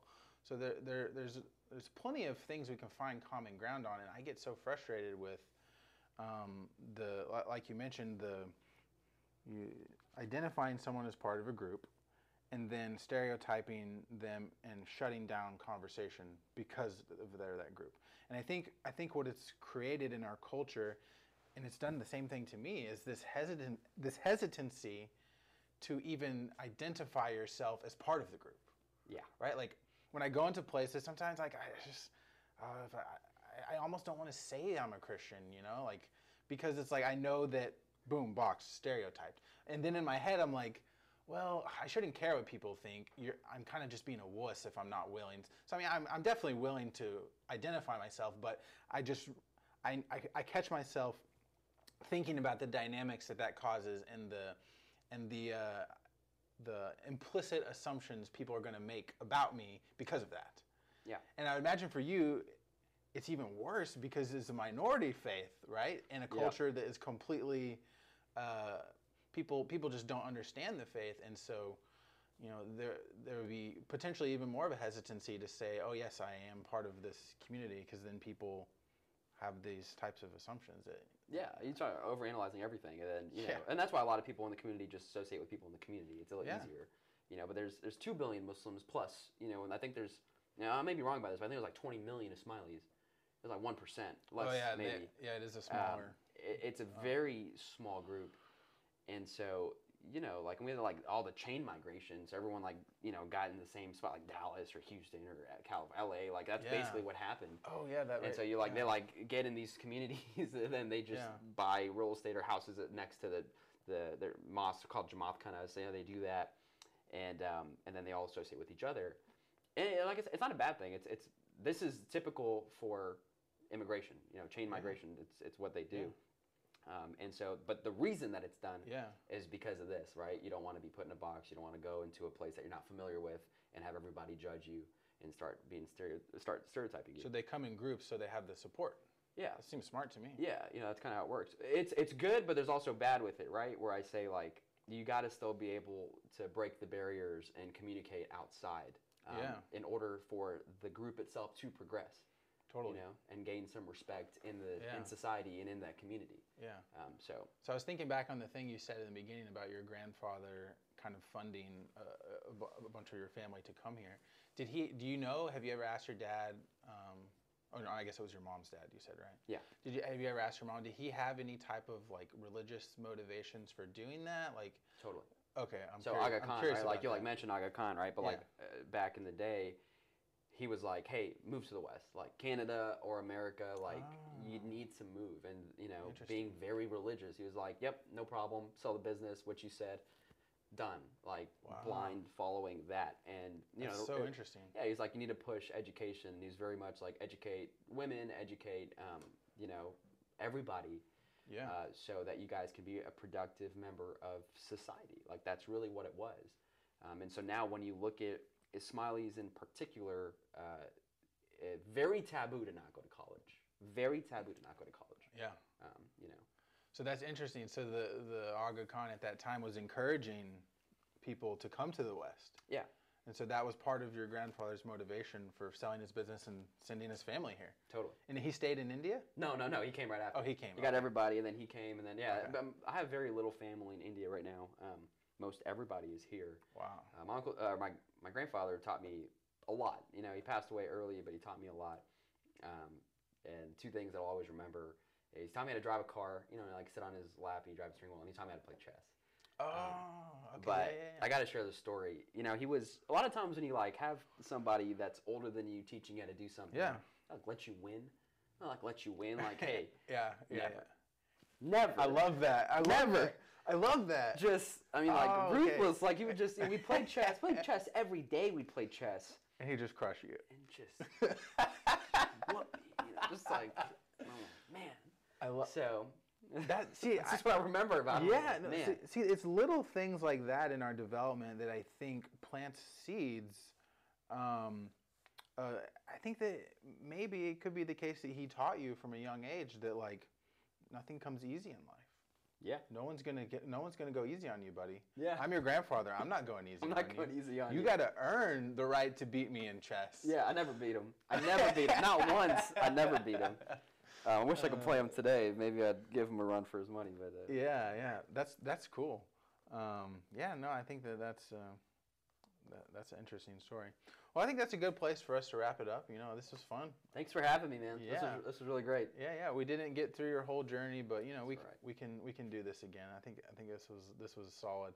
So you know, I hope I hope that everybody enjoyed um, you know this episode. Just um, going through a Hodge journey and kind of seeing the struggle and you know hopefully you got some inspiration out of that and you can kind of see that like the entrepreneurial journey is it's it's rough it's difficult there's there's a lot of failure. There's a lot of you know just in the gutter like what did i why did i do this? You know the, the, i told you so stuff after he you know i can't even imagine like making tens of thousands of dollars in high school and then investing all of it in in a business and then just failing. Like that would I don't know if I could have recovered from that like at such a young age. Like I mean I've had moments in my journey where I've lost huge amounts um, and then had to recover but uh, not I, I, was a little bit older so I think maybe a little bit more um, I guess able to handle it but anyways so hopefully this was this was fun for you guys, and you know we'll we'll pick it up in the future. And uh, yeah, so thanks thanks everybody for listening, and we'll we'll uh, catch you next time.